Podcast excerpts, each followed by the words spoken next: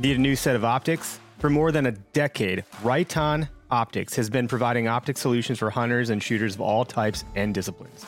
Check out their Primal line for those products geared more towards us hunters. From binoculars and spotting scopes to your basic 3 to 9 scopes and longer range crossover models, the Primal line from Riton was made for hunters.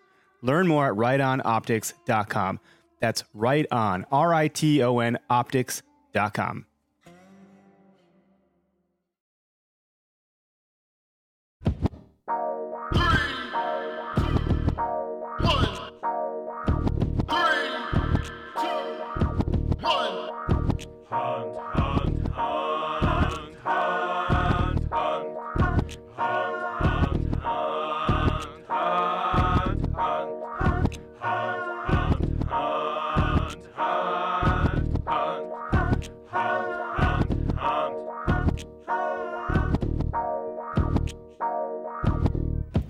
Welcome to the Where to Hunt podcast, the podcast that connects public land hunting enthusiasts. Today is August 15th, 2017. I'm your host, Eric Clark, and thanks for tuning into another episode of the Where to Hunt podcast.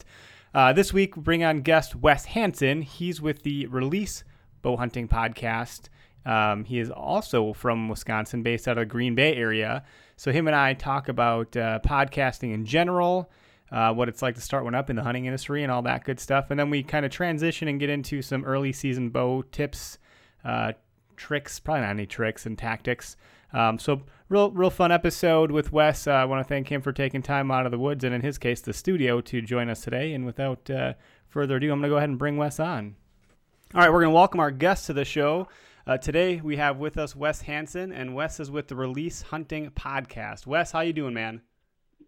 I'm doing good. I'm doing good. Welcome to uh, the other side of the equation. So, Wes, you have your own podcast. Thanks for uh, taking time out of the woods and out of the studio to, to hang out with me on the Where to Hunt podcast. Absolutely. I uh, yeah, I listened to uh, Kurt Geyer uh, today on your podcast that you had on the other week, and right. uh, he's right. It, it is a little weird. You know, it's like, oh man, now now the tables have turned it's kind of awkward. I had the same feeling when I was on their podcast. I'm like, man, this is weird, right? Like they're asking me all the questions now. Okay, so well, that's cool. So you get to experience how your guests feel, right? It's awesome. So, all right, I want to start off by just having you kind of give us some background on yourself. Um, I ask everybody that's on my show, uh, do you hunt public land or private land or both? I do a little both. Uh, I'm in Brown County. Uh, home of Green Bay, literally five minutes from Lambeau Field. But you get 20 minutes north of Green Bay, it opens up into the farmland and uh, a lot of public land around here. Um, I do have the opportunity, like I said, I do hunt both. So I do have a property that is private that I get to hunt on. Um, yet we are surrounded by public land, so definitely take advantage of both. Awesome, awesome. And you said you, I mean, we were talking a little bit before I hit the record button here, but it sounds like you like public land because it's a challenge. It is. It's uh, the public land we have up here is actually the DNR did a really good job with the public land that we have up here. Um, we are able to leave stands. Um, you just have to name them, tag them with your ID number or driver's license number.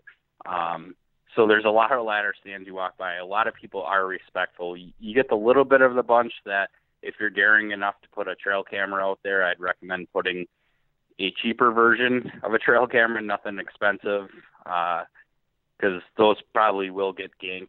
Um, but stands and stuff, people do respect them. Um, it's just it's a lot of work going to stand in, down. It's not as much to just pull a trail cam off a tree. I suspect it's probably has something to do with it. Right, and we're right up next to the Bay of Green Bay, so it's a lot of marshland, a lot of swampy land. Um, and the good thing about that is you can go in with a boat on the backside if oh, yeah, you really wanted awesome. to. Have you done that before? And no, we were uh, we're planning on that this year. We want to get into some areas, especially uh, talking with uh, Sam Ubel and some of the guys at Whitetail Adrenaline, uh, kind of boosted our confidence to go in and do some crazy stuff this year. But um, yeah, there's guys definitely will get some weird ideas in your head for sure. yeah, yeah. It's you watch those guys and what they do and what they pull out of public land. It's like we know there's big deer back there. It's just getting back there, and so we have the capability of doing it. It's just going out and doing it. Sure. Yep.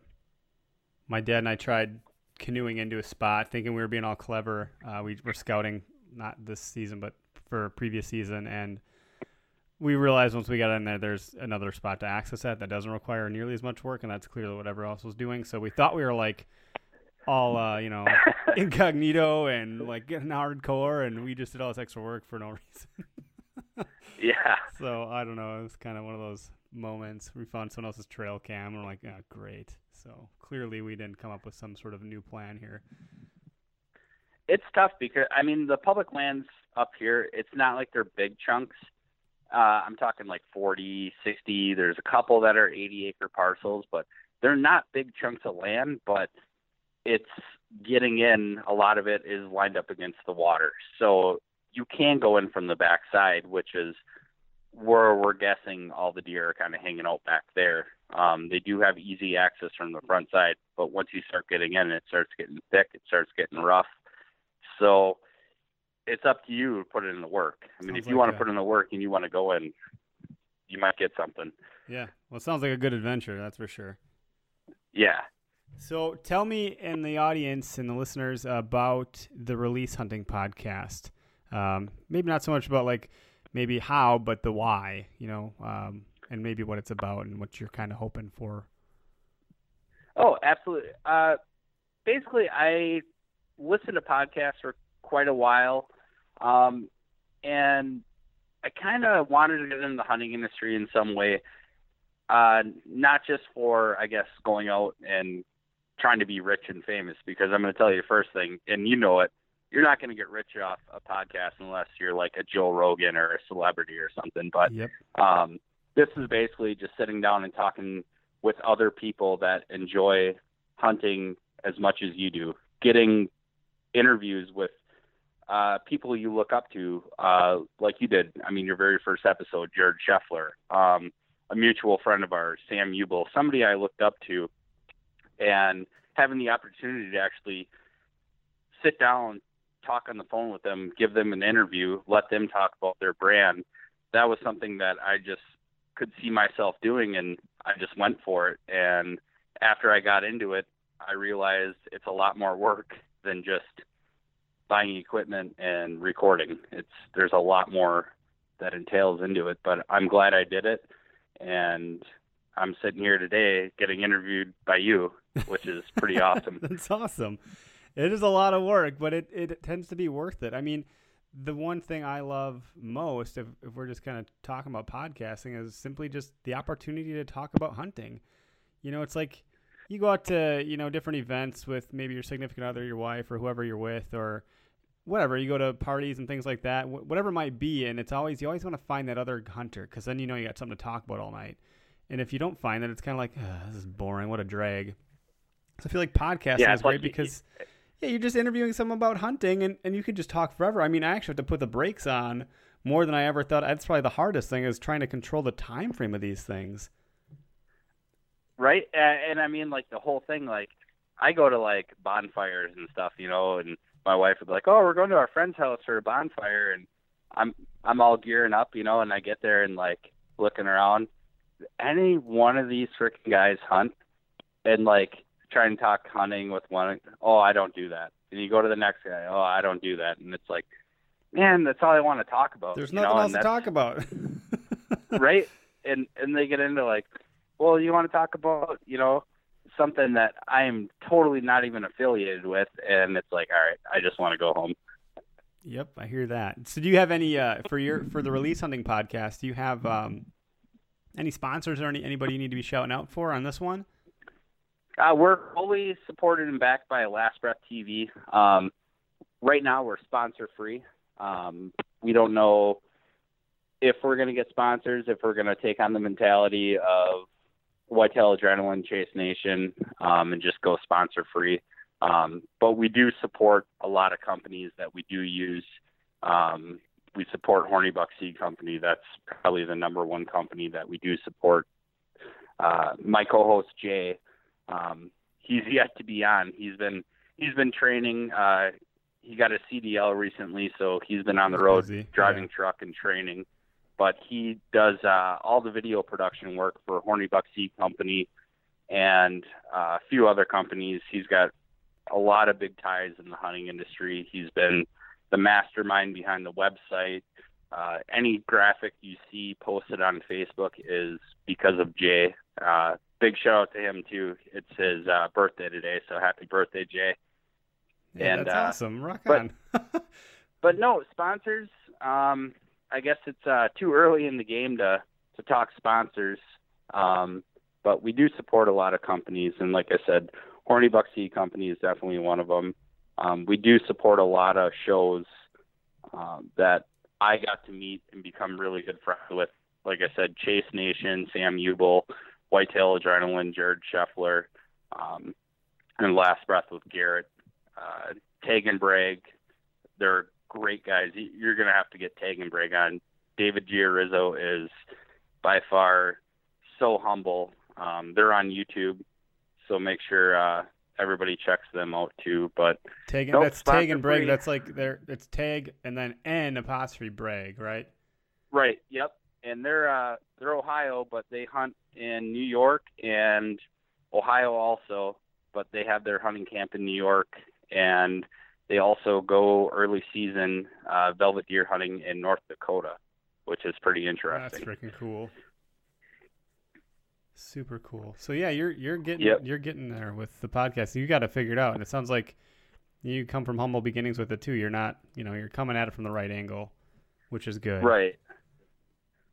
And and a lot of it, like I said, we were talking earlier before we started hitting the record button here. Uh, a lot of it has to do with, you know, Kurt and the working class bow hunter guys. You know, those guys put out an absolutely amazing comical podcast that brings you, I mean, top notch names in the hunting industry.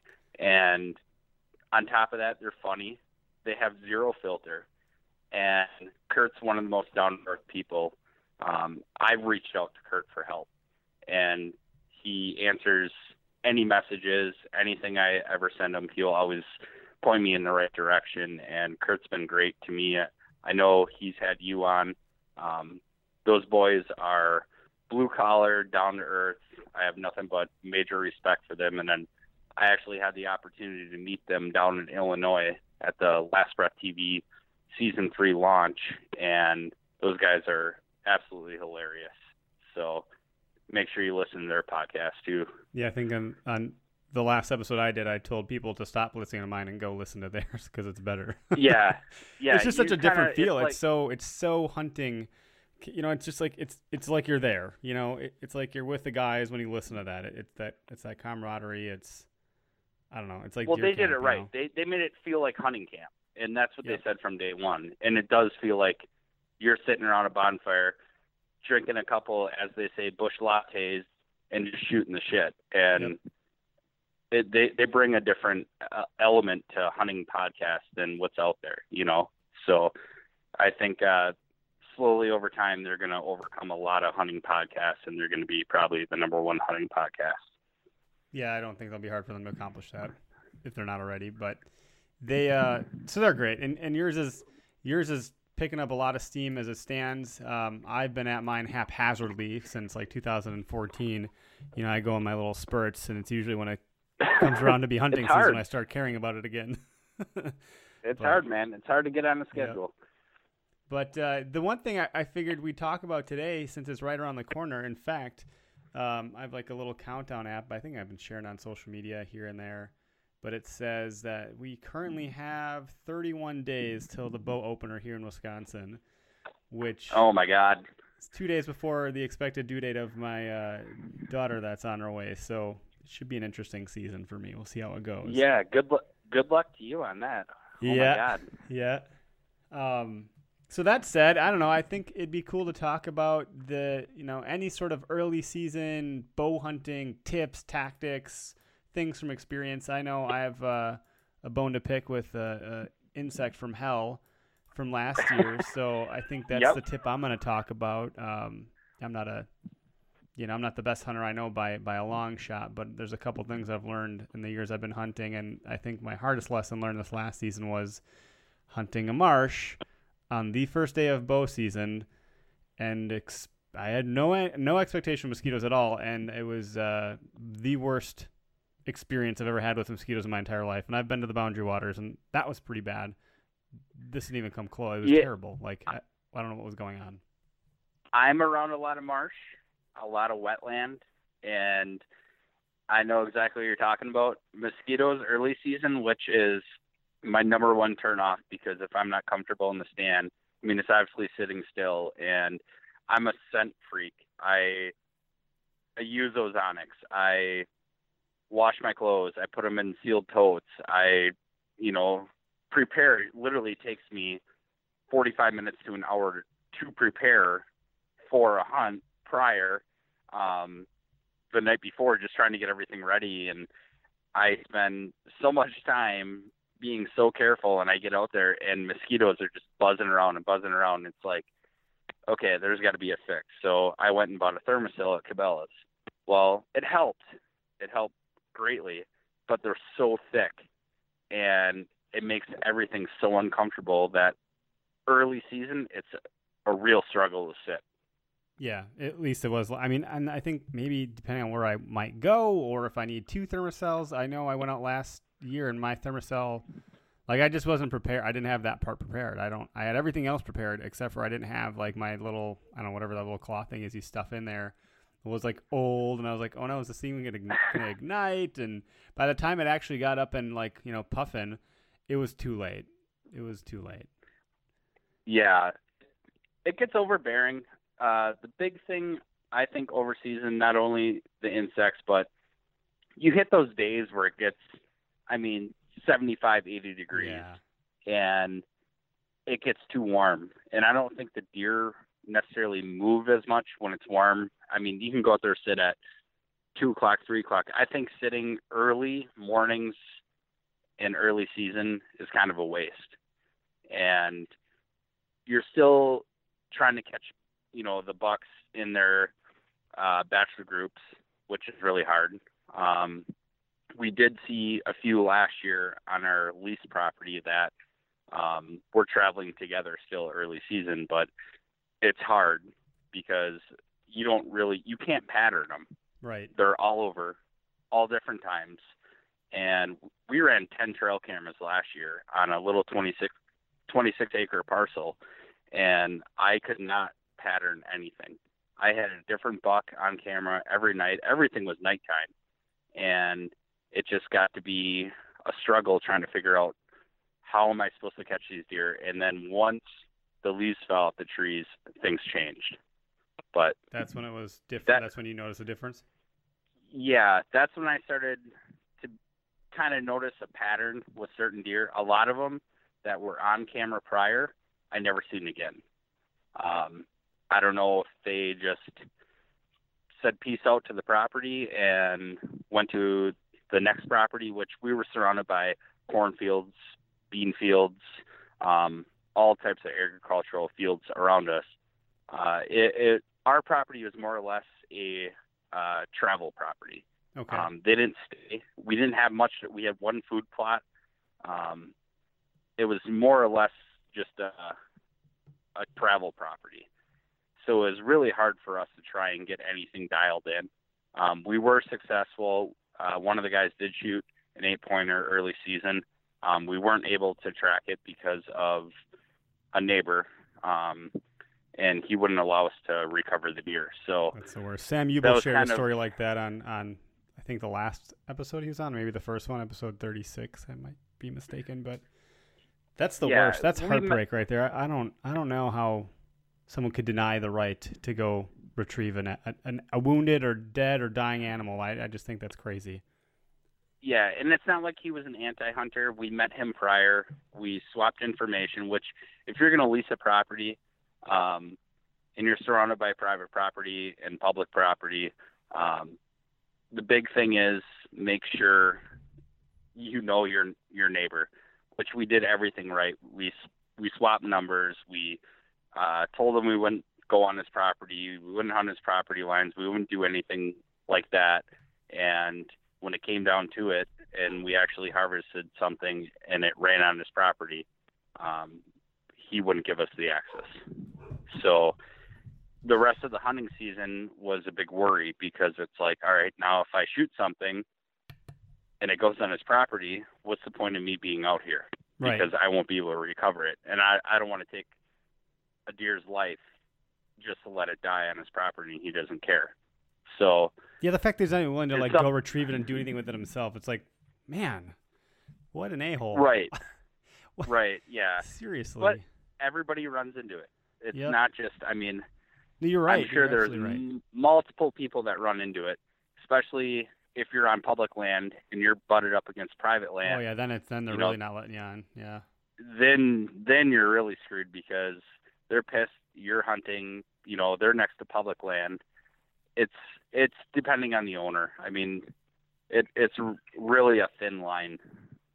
Yeah, yeah, you're right.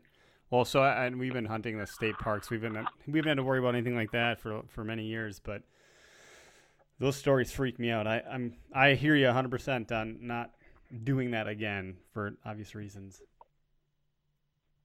But one, I was think, uh, what was the other tip I had seen here that I came across? So a lot of, depending on like the um, the temperature, like you mentioned, it can be really hot sometimes Yep. you know, I, I've heard, read, and and you know, I've tried it, but I haven't I haven't had too much success with it yet.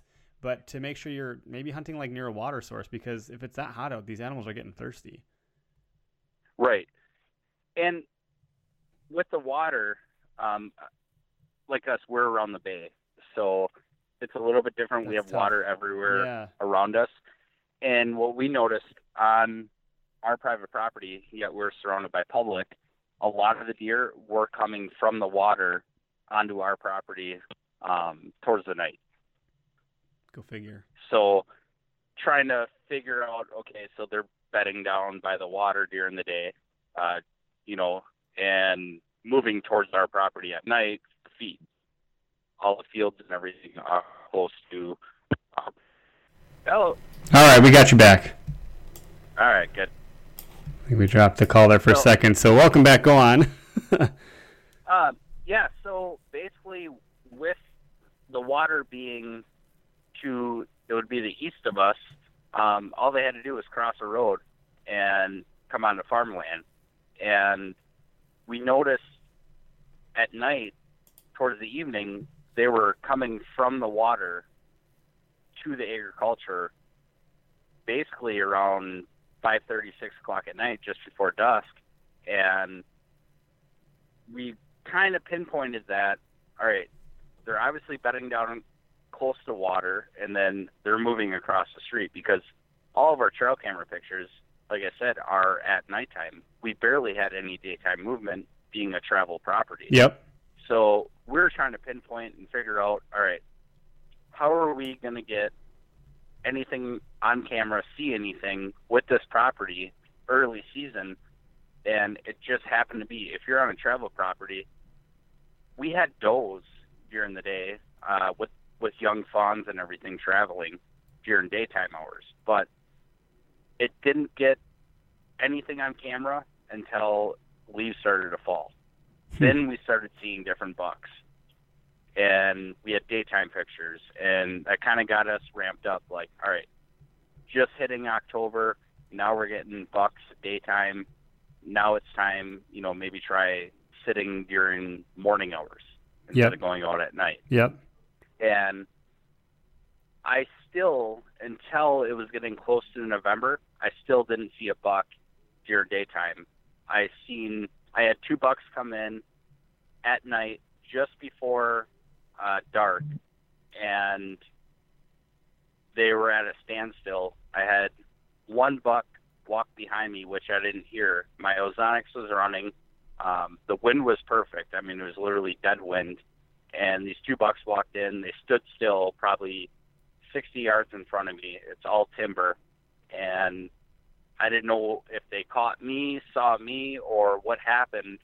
And I just happened to hear something behind me, and I looked over my left shoulder, and I seen a pretty nice 10 pointer. Oh, wow. The two bucks in front of me were just a little fork and a six pointer, Mm-hmm. and they didn't move. They just stood there, and they're. St- it was like they were looking at me, but they're staring through me. And they sat there and stood this ten pointer down. He was snort wheezing. He was making all types of noise, stomping, and I was just kind of. And I didn't want to blow my stand out. I just sat there and sat there, and then I texted my buddy and his dad, and I said, "What do I do?" And they're like, "Well, we hear it. Just stay put, stay still." And it got pitch black, and I was still sitting there, and they were still in a stand down. Wow. So that's pretty cool to see, though. Yeah, it, it was definitely cool to see, but it kind of broke my heart because I had this nice ten pointer sitting literally eight yards below me to my left. You and couldn't couldn't do move. anything because the other ones would have busted you out. Yeah, that's. Oh man. So I ended up, uh, I got a little impatient. I don't think I blew myself out of the stand, but I, uh, I kind of hit the side of my stand and made a loud noise, and the other two ran off, and he still kind of hung around the base of my stand, and I sat there for a good 45 minutes until I got down, and when I got down and got to the base of the tree, he was in in the field directly behind me, and he wasn't even paying attention to anything in front of me anymore. He was just kind of wandering through this bean field. And after that, uh, pretty much every night we went out, we seen deer, but it wasn't until leaves hit the ground. Wow. So early season advice: wait till the leaves hit the ground. Well, I mean, it's it's hit or miss. Yeah. I mean, it's definitely location. I think uh, if you're on public land, try and get in early season to a spot that you think nobody else is going to go into. And if it's by taking a canoe, a boat, anything to get into, I think that's your best bet. Uh, private land, early season, the only thing really advantage is food plots. This year we put five food plots in with Horny Buck Seed Company, and we actually two of the plots we did a winter plot, Mhm. a late season plot uh, with turnips and radish and uh, anything you can hold them late season. They'll still nibble off the leaves and everything growing on the top early season, but we're kind of trying different things out. I mean, we're just basically testing the waters of certain food plots right now. We put a lot of clover in for early season and hoping the clover takes off. We've had a lot of rain. Um, but if you have the advantage early season to put a food plot in, obviously do it. Right. I'm looking at um, a couple other things here too. There doesn't. I mean, you talked. You talked about a little. bit, You touched on a little bit as far as you know going out in the morning versus the afternoon, and there it's it's pretty subjective. There's not really. I mean, it's hunting, so nothing's absolute. There's no real objective truth. Right. But I mean, there's all these weird arguments about you know go in the morning, don't go in the morning, go in the afternoon, don't go in the afternoon, go in the evening, don't. It's like it's crazy. I mean, really, if you want to see deer, you just got to get the hell out there. I, I mean, maybe Right. it'll increase your chances more at a certain time than a different time, but the real the real truth of the matter is, is just get out there because you're always going to learn something. And being out Yeah, there, you're going to see something. Whereas you not going, you're not going to see you're not going to see a damn thing. And my big thing with early season, personally, is I don't think as many people hunt the early season because it's kind of miserable because of bugs, because of hot, you know, hot temperatures, a lot of foliage. You know, it's just a different time. So I think you know the bucks aren't used to the pressure of hunters yet. They haven't gone nocturnal, so I think that's a great time to be out personally. As far as morning, afternoon, evening, I don't know. It depends on what time I have available. I'm going. And it. It, it literally it's unless you have a large property that you can really pattern deer. uh, If you're hunting public land, it's all luck. It's if you can get on a good trail. Um, obviously, watch Whitetail Adrenaline what those guys do because they go in. Jared's like he's got a nose for it. He just knows, and he sees where to go. He sees the sign. They walk in. I mean, and ten minutes later, you know they have a giant and it's all on what property you're on your location how pressured it is and it's all new to me and i've just been picking up things through my own personal trail camera experience, what I have on trail camera early season, late season, and the comparison on my end is night and day because early season I have bachelor groups. I had five bucks on camera at one time coming Yep, up the that's cool. field. And I mean a lot of scrappy bucks. I mean, I'm not talking like 140, 160 out. Decent eight pointers, shootable eight pointers. Um, but after they get out of their bachelor group, they're gone.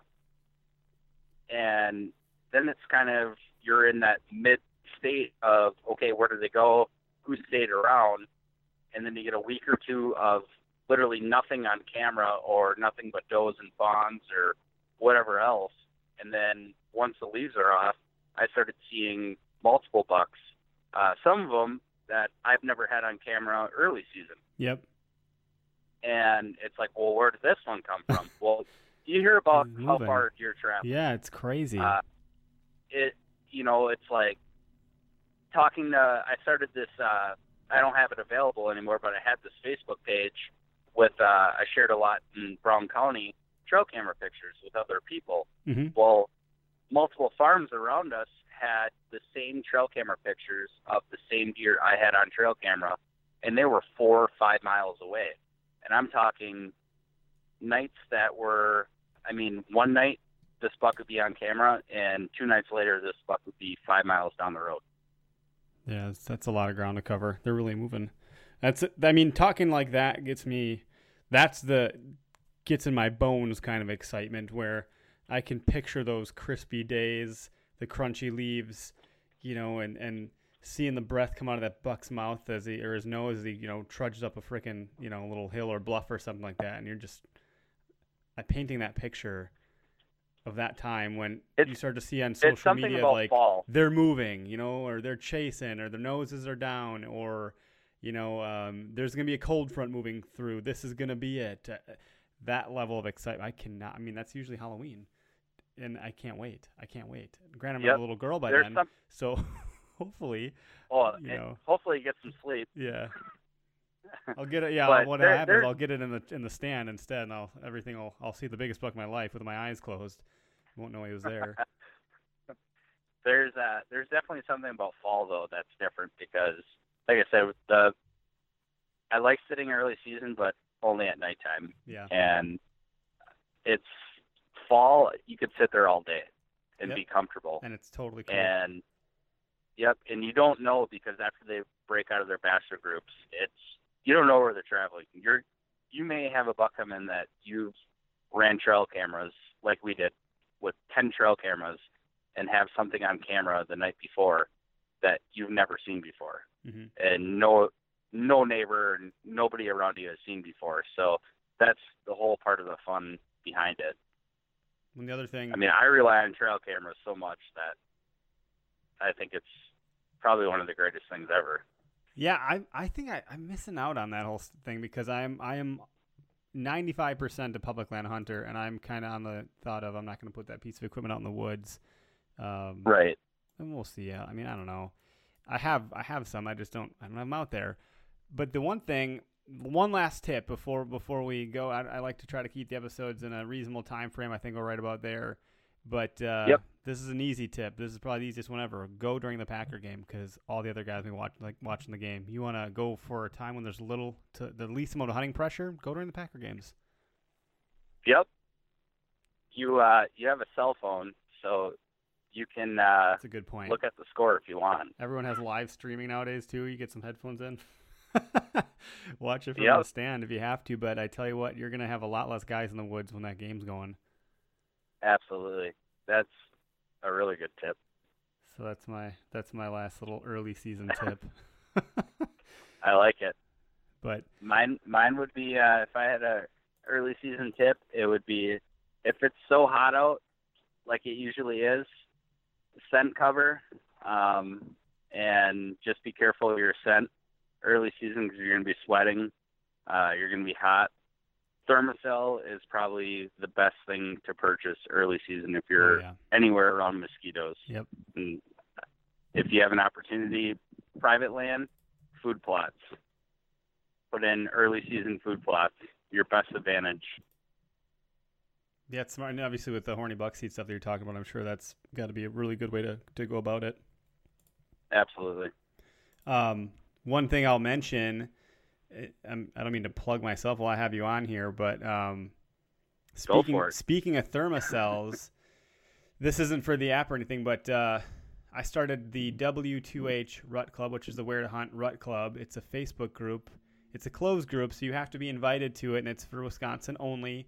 Um, but it's just a way to keep track of what's going on with the rut as things start to pick up. There's you know going to be more and more activity that comes to the page. But what I'm doing um, to help promote it for the moment is I'm going to be giving away a free Thermacell um, to one of the, the group members. Um, all you have to do is invite invite people to it. As long as you're inviting people to it, you're going to get qualified.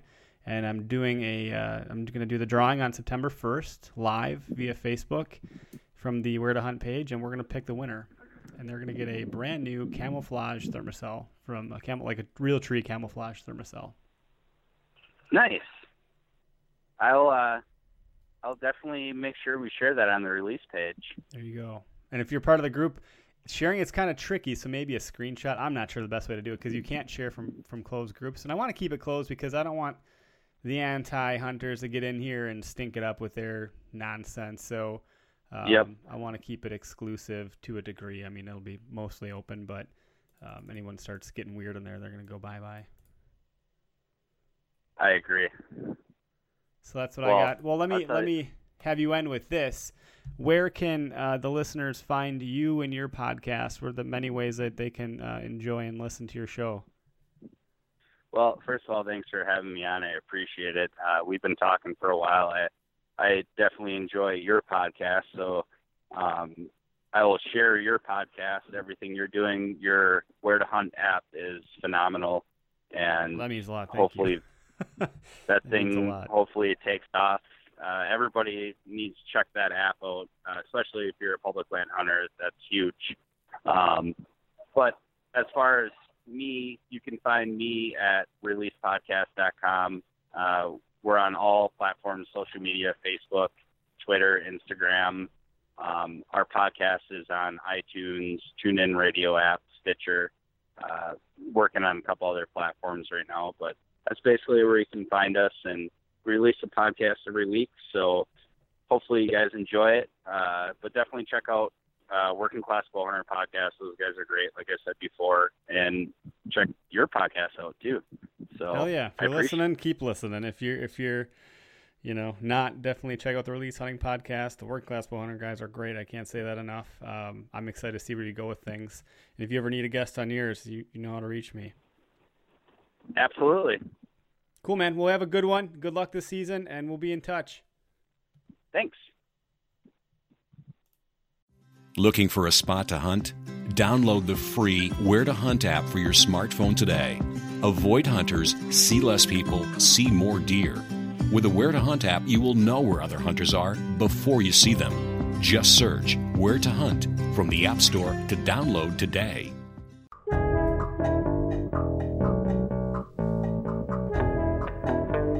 All right, I hope you guys enjoyed the segment with Wes for this episode talking about some early season bow tactics. Something else I'm going to touch on here tip of the week. It's a weird tip.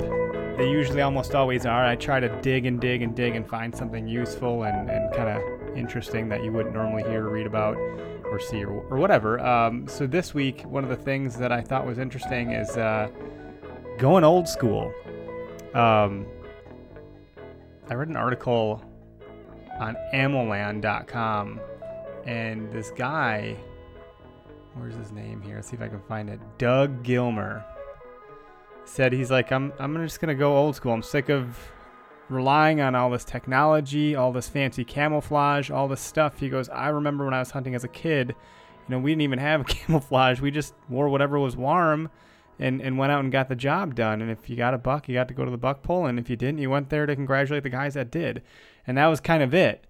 So this dude ditched everything. Um, he said he got his Carhartt duck bib overalls, um, got a buck 110 folding knife, a three blade Stockman, and uh, just went out without his phone or anything. he said that actually forced him to be a little bit more careful than maybe he would normally have been because uh, he knew if something would have happened to himself. You know, he wasn't gonna, he wasn't gonna be able to call anybody. He's gonna have to deal with whatever choices he made. Um, and he didn't. He just said it kind of helped reconnect him. So no fancy camouflage, no rangefinder, um, even like old school knives, just to kind of get the feel of leather and wood and, and suppose the plastic or carbon or whatever else it is you're used to. And leaving the cell phone back seems like a pretty weird thing. It's something that I would probably struggle with deciding to do, but I think in the end would probably feel pretty good about uh, that type of decision. So this guy kind of goes on to say, like, you know, he's not against camouflage, rangefinders, or other tools designed to make us more effective, efficient, ethical hunters, but he simply had become disenchanted with the tools which tend to make us lazy hunters. Interesting thought. Um, he says, I'm sure I will wear camouflage again. I almost will definitely use tools to help me make better shots on the game I pursue. What I won't do again is lose my connection to the way I learn to hunt and challenge and the challenge that it creates. And I think there's definitely something to be said about that. Um, now, there's a fairly good chance this article is trying to sell me a buck 110 folding knife because there's this big, beautiful picture of it on a, on a log cropped just perfectly. But um, whether that's the case or not, it's, it's a really interesting article. Um, he said, We hunted for food and tradition, not for score. Um, it's just a really interesting thing. Even in fact, he, he even goes to say, like, I didn't even wear you know, like the fancy hunting boots. I just he just kind of went and got it done, and that reminds me a lot of like you know a Jared Scheffler in our modern time. You know, he doesn't really give a shit about what he has on. He just goes and gets the job done, um, and he has a lot of fun doing it from the looks of it. So that's my tip of the week. Um, take it for what it's worth, but don't lose your your connection to hunting and don't get disenchanted with it. It's a pretty interesting word. So uh, thanks for listening. If you haven't downloaded the Where to Hunt app, um, download it and then and then leave the phone at home and don't go use it. Um, but have fun out there. Good luck this season, and uh, we're almost there. Hunt public.